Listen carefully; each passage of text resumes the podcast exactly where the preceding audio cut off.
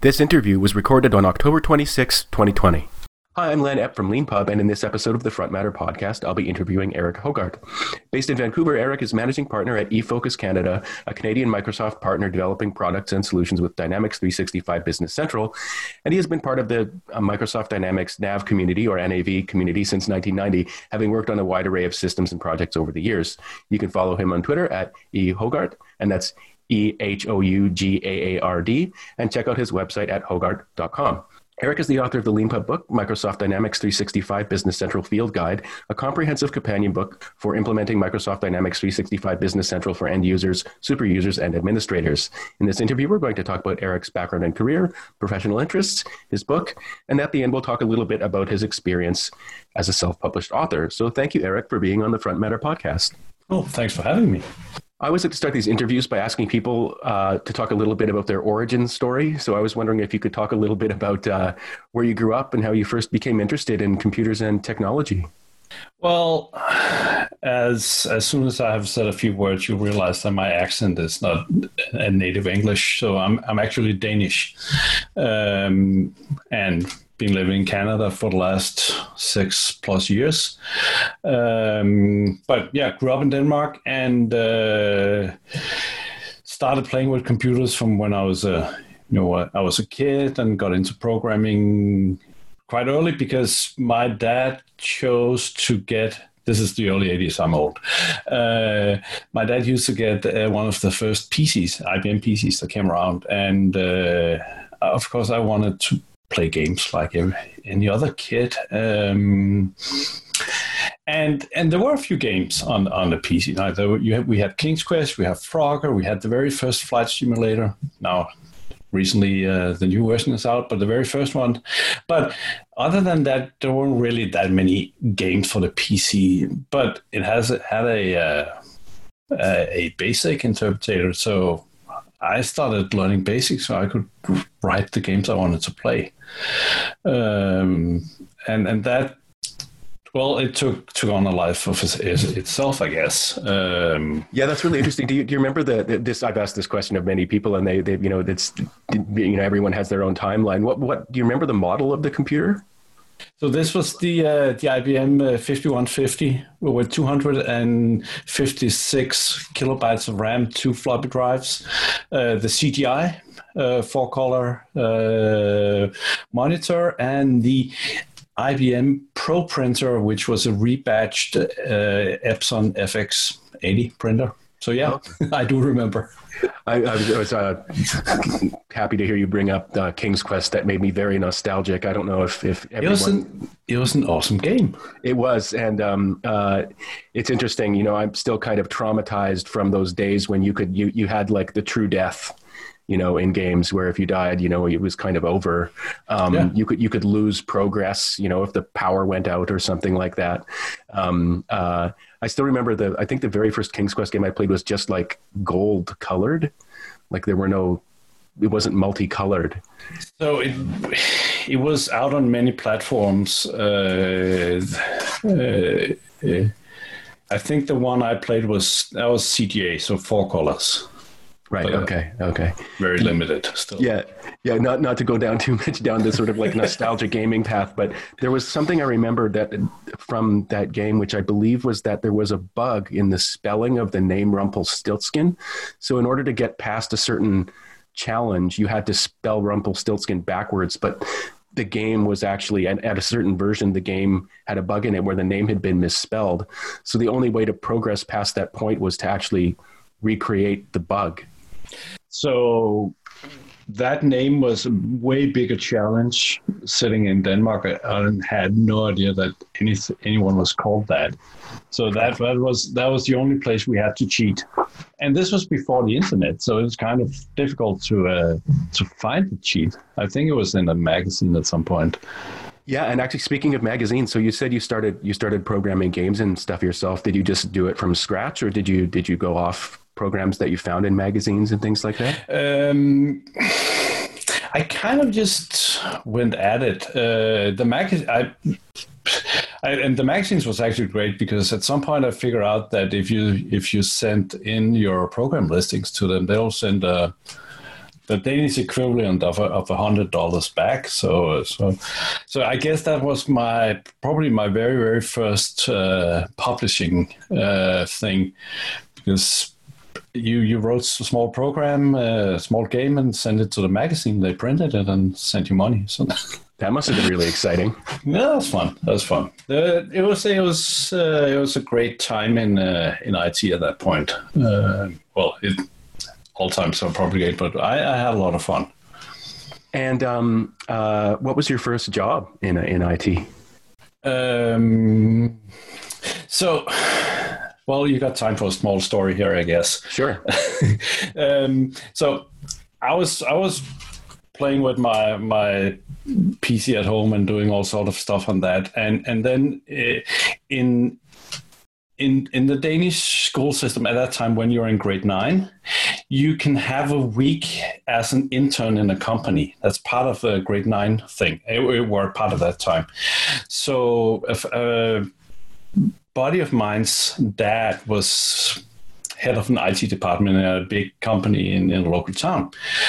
And um, so I got like this intern job uh, uh, there to, to kind of help them with the PCs because that was a mainframe installation at the time, and PCs were mostly for fun, and the IT people didn't really consider PCs a real computer. So it was fine. A school kid came in and I could install stuff and I could keep those PCs running. So after that week, they kind of offered me a job, uh, after school job, just helping out with the PCs, which I did all through high school. Um, and and then at the the end of high school, um, I didn't really exactly know what I wanted to do. And then one day the, f- the phone rang and and this was a guy said, "Hey, Eric, that program you wrote for me, what was the language?" And this was at this company. There was a guy who apparently this is bef- before a lot of things. So he at, at, a, at a certain time he had for you know for a couple of months he had to go into work every night at 10 to upload a file to the mainframe in order to run a process some, I can't remember what it did. Uh, so I wrote a program for him that will automatically upload that file to the mainframe. Um, and apparently, I told him that the language I did that in was Turbo Pascal at the time. So I answered him, yeah, that was that was in that was in Turbo Pascal. Uh, he said, ah, do you mind coming up for a job interview next week? So uh, yeah, why not? Um, and that turned out to be IBM at that point um, that had just announced a new ERP system.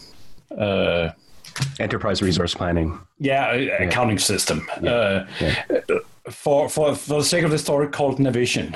Um, and and they needed somebody to this was at a partner who were working with IBM that needed to integrate this new accounting system with a IBM point of sale system and everything was Pascal. Anyway so they needed to find somebody who could do Pascal. At that at this time this is this is in 1990 uh, Pascal was the language of Northern Europe. Uh, Turbo Pascal is a, actually a Danish product no, very few people know this. Uh, and Anders Hejlsberg, who now did Delphi and did C Sharp and now has done TypeScript at Microsoft, is a Dane also. Okay. Uh, so Turbo Pascal was big. Everybody did Pascal uh, at that time. Um, so I kind of stepped into the, the world of Navision, and Navision was at that point a IBM product, but not owned by IBM. And then it, they they became themselves, and, and then 12 years later, they got acquired by Microsoft. And, and they were uh, Danish as well, right? Yeah, yeah, yeah. Yeah, yeah. Um, so I kind of stumble into everything because I used to program games on a, on a PC. that's a really great story. Thanks for sharing that. It's uh, it's interesting. I don't know if I've ever spoken to someone who got you know their first job in kind of grade nine in tech. Although I have spoken to people who did. You know, that like there, there's a, it's um there's a refrain in the history of sort of you know IT where people who get into it really early, like as teenagers, sometimes find find themselves amongst adults who are like, you can actually do this, um, and and uh, you know get get jobs where they're doing things that you just wouldn't expect a teenager to be doing.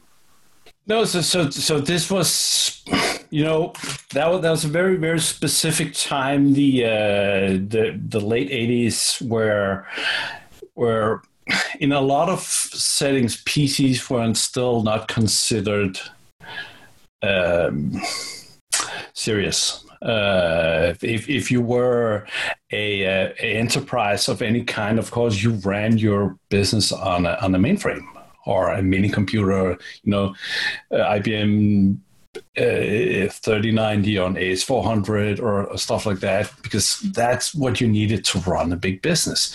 But then the PC sort of, you know, uh, slipped in and, and took over a lot of things. And in, in 87, when IBM introduced the PS2s and Token Ring Network and all that, kind of validated. Um, and, and at the same time, that's actually the, the origin story for what we call Business Central today or uh, Dynamics or Navision same product, many names, is that at that time, because the introduction of Token Ring, uh, IBM wanted to sell a multi-user accounting system uh, in um, in Denmark to begin with and other places. But the only accounting systems IBM had on the shelf that would do multi-user were American. And American systems at that time could not do VAT, uh, only tax, And currencies was not really supported, you know, selling in one currency and buying in another and, and all that stuff, which was the situation in Europe because every country had their own currency. So, of course, a European accounting system would have to support multiple currencies. Uh, so they looked around and found a Danish company that had made a great product, single use, and asked them, hey, can you create a multi user version of this for us? And they did and that is what we know today as uh, as Dynamics 365 Business Central. Um, but it started that way. That's really interesting. And so the multi-user aspect would be that you could kind of log into the same system with the same data from different terminals. So up until that point, computers weren't networked. So if if uh, lots of companies, smaller companies, you had a accounting system, it, it was just sitting on that single computer. In, in accounting, that's where you had your accounting system, uh, and if you needed to work on, on that, you would walk to uh, to the accounting computer and, and, and do the work it's uh, it's amazing how far we've come. um, oh yeah, yeah. Uh, and um, so, uh, did you ever study computer science formally? Yeah, but at the University of Copenhagen, but I was too busy working, so I'm I, I did some stuff, and then I kind of completed it on self study on on the on the subjects that uh, interested me the most. Yeah, it's it's really interesting. This this subject comes up a lot, you know, because people have their own their own ways into into IT and tech, and um, so I always get asked various versions of the same question. But you know, do you do you wish you'd if you were starting out now with the intention of having a career like the one that you've had, would you advise your younger your now younger self to take a full four year computer science degree or to take a path more like the one you took with all the many more resources available now? it, it's uh, that's really hard to give a, a, general advice. I think the general advice I would give my kids is stay in school. Uh, but on the other hand, um, they need to study something that they have an interest in that they're burning for. Not not oh just because we have to. I, I think the uh, for me it has always been the uh, the desire to to learn, the desire to figure stuff out, uh, the, the desire to build, that has been the driver. And if I needed to build a compiler, I need to figure out how to build a compiler, and uh, that's part of the university. Uh, course, so so so that that's a, a natural thing to uh, to go that way. Yeah, thanks very much for sharing that. We, we everyone has their has their own answer, and um, uh, it is it interesting. One of the things I've always found interesting asking that question is how seriously people take it, uh, because it is so important um, to think about that. And you know, some people are like, school was a waste of time. I wish I'd never done it. Other people are like, I regret not having done it. Uh, but everyone everyone has their own their own uh, approach to that. But everyone takes it seriously, um, whether they accept it or reject it or not. Uh, so the next question I'd like to ask you, uh, I, I mentioned this before we started the interview, but one thing that we've started doing on the podcast is asking people about how the pandemic has affected them and what it's been like in the in the place where they live. Um, you're the first person from Vancouver that we've had to to talk about this since the pandemic started, and I was wondering if you could talk a little bit about what your experience has been like with you know over the past few months in in Vancouver, and how uh, everything has maybe affected you and your business professionally. So British Columbia has had a uh, science driven COVID response, which has been nice to see.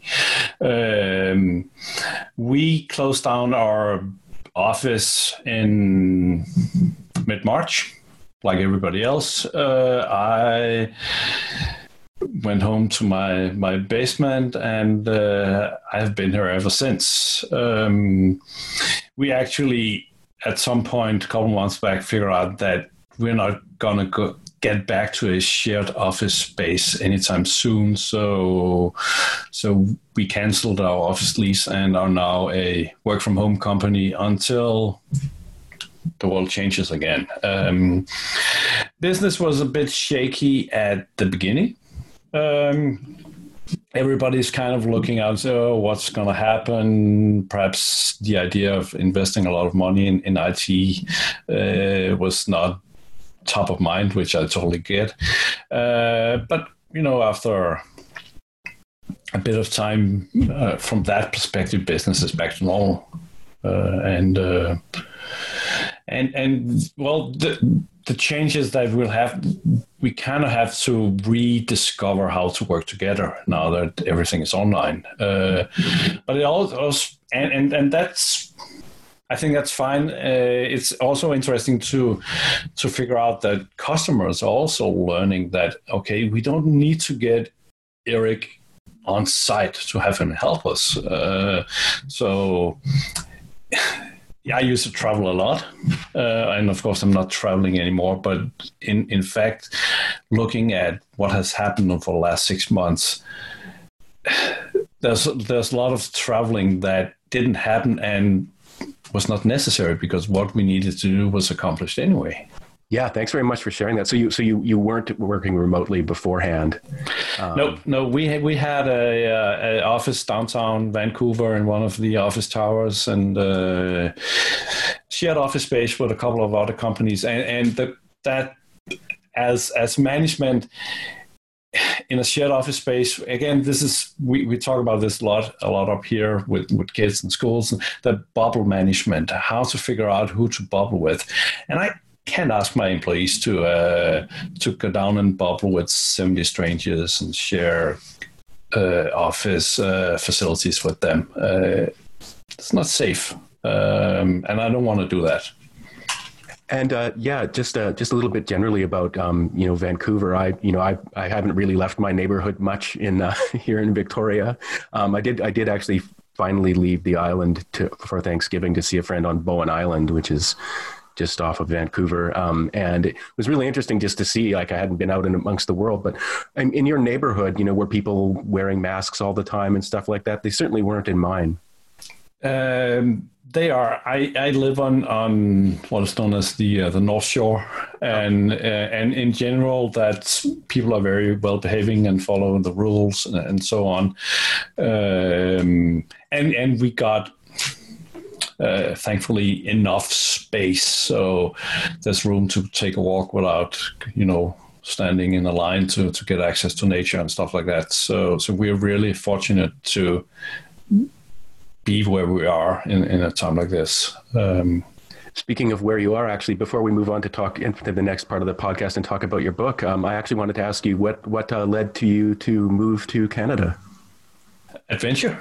Um, so, yeah, so the the the the the, the semi short story is that my wife and I um, back in the late 90s lived uh, a year in florida and, and and that was fun and we knew we knew we wanted to go we had to move back to denmark uh, but it has always been in, in the talk that hey it could be fun to, to to do something like that again and before the kids were too old because you cannot move teenagers across the, the globe uh, uh, so an opportunity came to to simply move my job from Denmark to here and set up a uh, bootstrap uh, a, a, North American office of the company I worked for at the time, um, also called eFocus. Uh, but um, so so we did that as an adventure, but we we decided that what what we learned from the Florida uh, experience was that we should never do something like that with a designated move back date because then you're not really committing as you know to the local community and, and stuff like that. So we moved here end of discussion uh, and and adventure lasts until the next one starts um, so so everybody's in, enjoying life in canada kids are enjoying the schools and uh, we're on right next to the ski hills, and we right now we're just waiting for the snow to uh, to, to come so we can start skiing again. And yeah. Oh, that's that's fantastic. Uh, was it was it actually? I'm, I'm curious. Was it easy to to move, like to get all the paperwork and stuff like that? Uh, that's what the lawyers are for. Right. but but no, that wasn't easy. But but this is not a podcast podcast on uh, on Canadian no. immigration law. Oh, yeah, uh, no, it just it just we could do we could do an episode on that. I have lots of input, but uh, no, it, it does come up from time to time because I mean, particularly in the in the programming world, actually, people are often really mobile, and uh, so I've talked to people about immigrating to Canada from Canada to other places and things like that. And yeah, when when you have the benefit of the lawyers, it does make yeah, it, it's complicated. Uh, I had the benefit of uh, bringing a company in my in my my luggage, uh, right. which makes everything much easier. Yeah. Um, but uh, yeah, uh, that's a too long a story. Yeah, no, no, that's that's that's fine. That's fine. I just just to commiserate with people who've gone through it. They like to you know know that it's it's everybody's who's moved has faced that challenge. Um, oh, yeah. uh, so you you've written a book, uh, Microsoft Dynamics 365 Business Central Field Guide. Uh, it's a it's quite the mouthful of a name, which you you actually invoked the name earlier, and the, the names of these things change over time, and you know particularly maybe at big companies like Microsoft, you end up with these long names. Um, but you know we'll call it Business Central, like you do in your in your book. Um, and I was wondering if you could talk a little bit about what Business Central is, and, and you, you've, you've mentioned a little bit of its history, but if you could just talk a little bit about what, what, what it is and how it's evolved over time. So, so, so Business Central is a an accounting system, uh, which is not uh, no longer the the proper way of describing such a piece of software. It's an ERP system, uh, which make no sense either because nobody really understand what that actually means. And if you understand what it means, then it's enterprise resource planning. And that's not really accounting, that's something else. But anyway, it's an accounting system. It will do your your your general ledger, it will do your AR, your AP, your inventory, your warehousing, your job costing, and, and so on. Everything a mid sized company needs from a management software perspective to handle your money, your inventory, your ongoing work, and all, all, all that. Business Central is the current name. It used to be uh, and, and, the naming stuff gets complicated. So Microsoft decided when back in 2002 when they purchased two companies in Denmark, actually one company in Denmark, and and the Great Plains company from from from Fargo, they decided to and they had a CRM system in the works. They decided that all the business software should be called Dynamics. So it's like yes, only you're just using Dynamics, and then some different uh, ways of describing dynamic something depending on which flavor it is. So Navision was the product name at the time when they purchased, so that became Dynamics NAV. Uh, and then when it moved into the cloud to be a true SaaS cloud offering, uh, all Dynamics products that are in the cloud are called 365. And then to to separate it from the on-prem version uh, and to indicate that it's, it's something new, it changed to be called uh, Business Central, uh, and and we kind of like that name. It's it's it's it, it, works well for the product, uh, but it's a long name. Uh, but it, it, there were a version of it uh, at some point in time that, that was actually longer. So so we kind of like it now. And it can handle. Um, I mean, as I gather, it's for small to mid-sized companies. What, what under that sort of definition? What's a mid-sized company? Like a hundred people? So, uh, I think it's actually easier to describe what it doesn't do. It, okay. It's not a a enterprise product, meaning that you would not use this to run Walmart. You will not use this to uh, to to run very very big corporations um, and and the definition of enterprise is also difficult i think in canada uh, microsoft has actually labeled that there are 800 companies that are enterprise companies if you're not among those 800 you're small to mid-size uh, okay. Uh, so huge corporations are are still in, in this bracket. Um, I have done in, in Denmark done worked with some of the biggest corporations in Denmark using Navision and, and, and Dynamics. Uh, banks are using it and so on. So it's really a. Uh, sometimes Microsoft has the need to put things in boxes. Uh, and they have multiple ERP offerings. So what they have put one product in the the enterprise box, and then they're putting Business Central in the not enterprise box and it and it used to be, as I gather, uh, that you kind of needed someone to hire someone to set it up for you at your company. So you'd hire consultants to set it up, but that's not entirely true anymore. So, so the, the, the, and then basically now you're on the way into the premise of, of the book, uh, meaning that you get Business Central. You used to only be able to get Business Central from a or getting Dynamics Nav from a partner network, uh, uh, meaning that that a company has become a Business Central partner at Microsoft and has all the the knowledge and the, the setup for doing that, and that that's that's was the only places you could get it.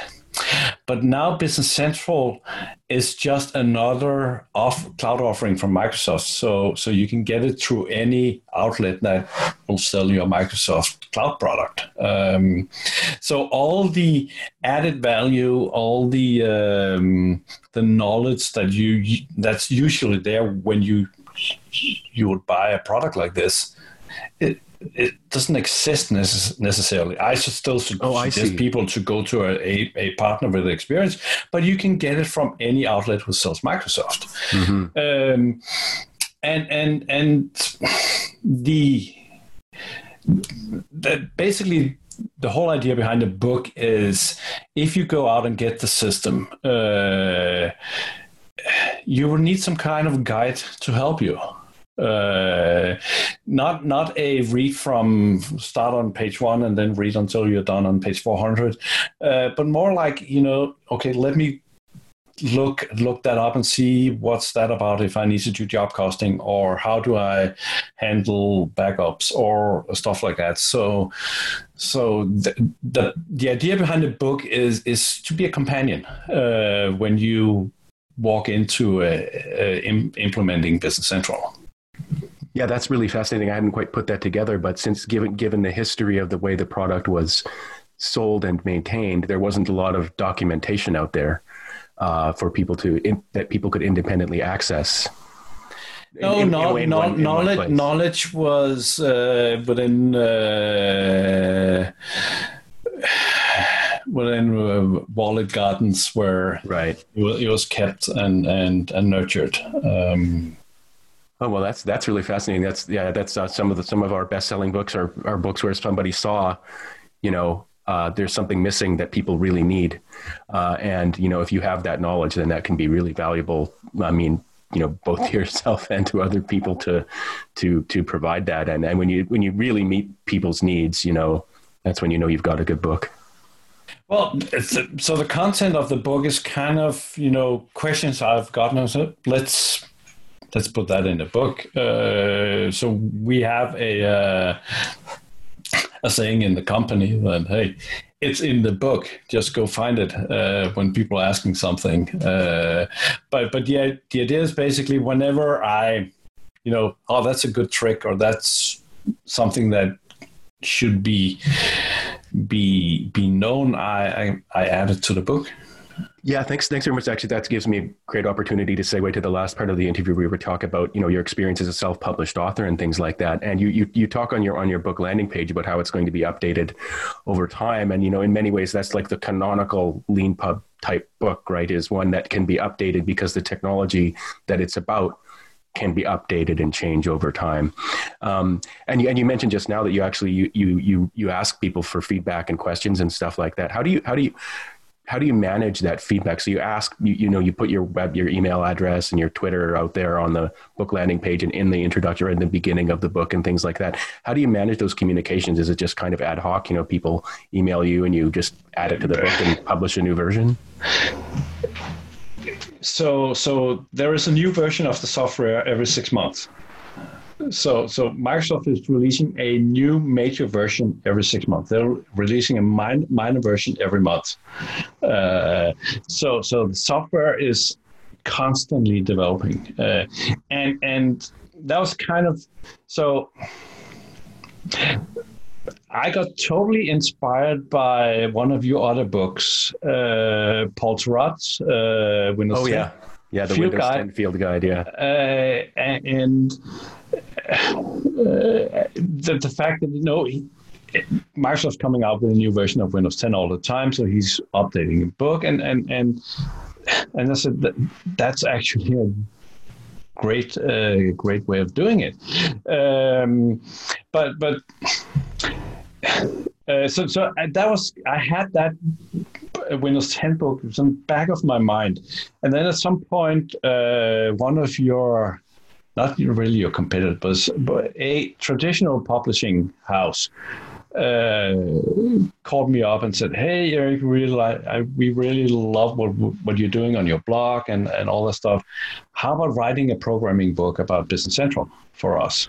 And I said, oh, "Not not that convinced because they already published five of them, so I'm not sure that why you need another one." Um, and and the the offer they made was ridiculous uh, from a monetary perspective. That was, I was no, that's I'm never going to do that. But then that kind of struck a nerve, saying, okay, but if I were to write a book about Business Central, what kind of book would that be? And certainly not a programming book, even though that's what I do. That's my my main area of expertise.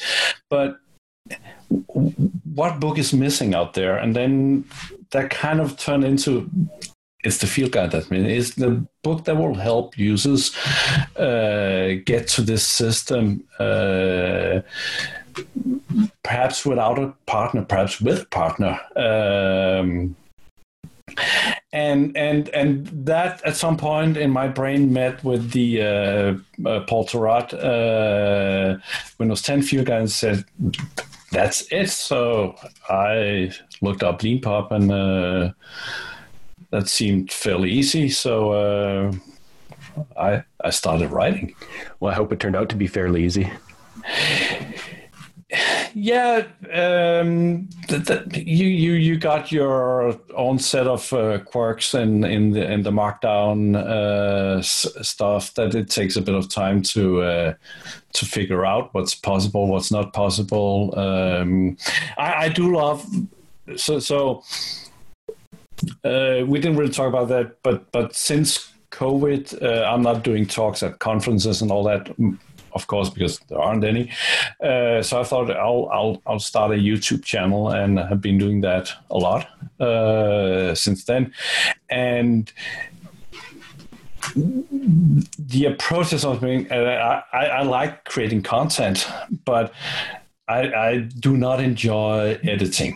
Uh, I do not enjoy pixel pushing and all that stuff. Um, and and I think so. So with, with the YouTube channel, I went with a, a sort of live approach using OBS. And the fact with, with the book and LeanPub that I just I just create content. I don't necessarily sit in in in InDesign and move stuff around and stuff like that. I, I, create the content and then LeanPub creates a good enough looking book for me. I think that's uh, my, wife, who's an architect and and really obsessed with you know has to be correct and look nice, had a hard time accepting what LeanPub created, but but then I asked her if she wanted to edit 400 pages of uh, stuff, and she said no. Um, so I created a piece of because this is me. So I created a piece of software that when I when I I do a, a screen grab. Um, and and and I paste that into Markdown in uh, Visual Studio Code. Then I have a creator program that grabs that screen grab and formats it into the right size and and put a nice little shadow around it and stuff like that. So all screenshot looks the same, even though they're not same size.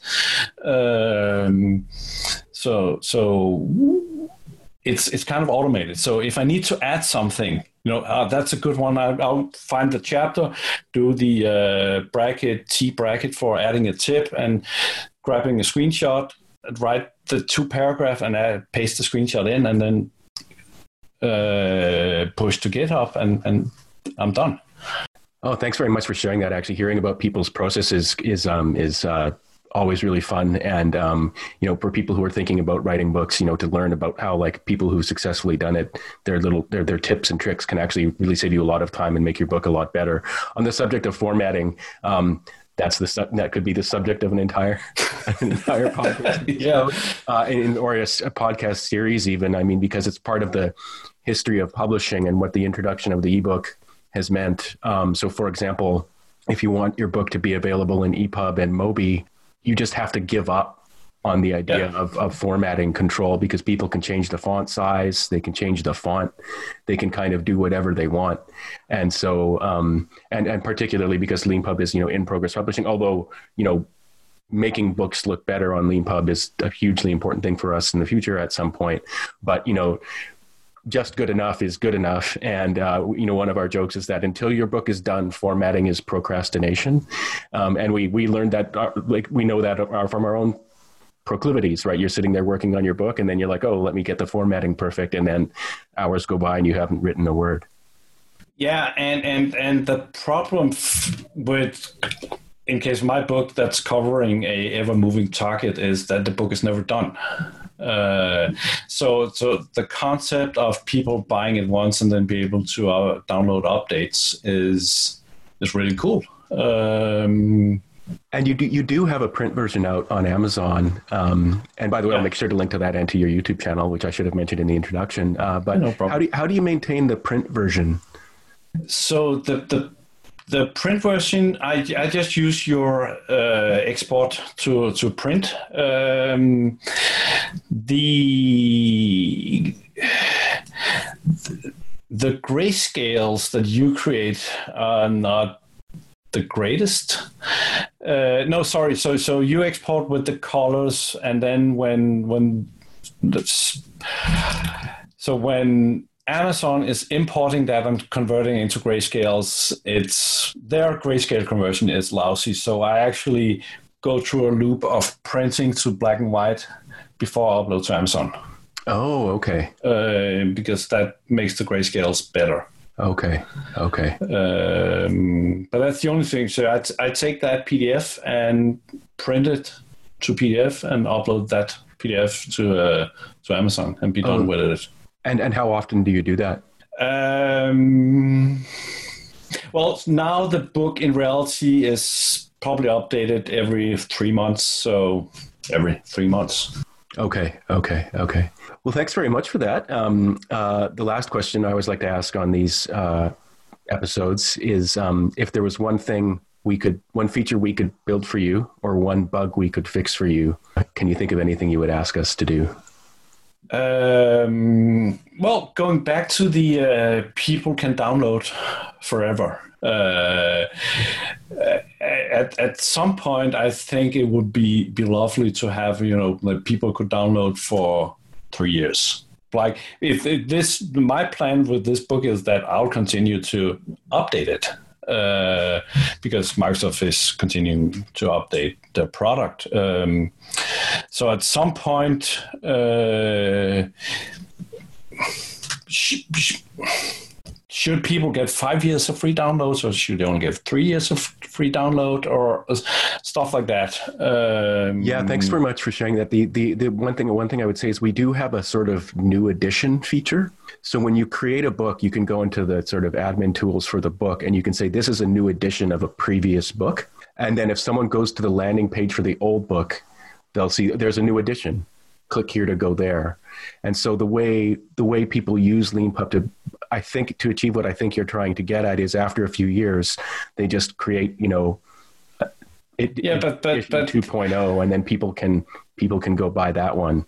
Yeah, but that doesn't really support the con- continuation. Well, I, what I would love is that, like, let's say two years or three years or something like a a period for, from the moment you buy that's when you can get the free updates after that you need to you know buy an extension or buy a new version or, or, stuff like that but it doesn't really work if i put out a new edition that the people who bought the old edition last week cannot get the new stuff yeah, it's not the same. They would they would have to have a new book in their lean. Yeah, yeah, yeah, and, yeah. And, and, that kind of thing. I mean, you know, it's it's you know, one thing we might have at some point. It's something if we get really you know, uh, if we have our own app again and stuff like that is you know just sort of have the book update without having to download an entirely new copy which is actually the way it works now so there this issue of continuity um, is is something that we have a lot mm. to hmm. work on and um, uh, yeah thanks i think you're the first person who's ever ever suggested that um, on on the podcast, but we'll definitely I'll definitely communicate that to the team because that's that's really interesting.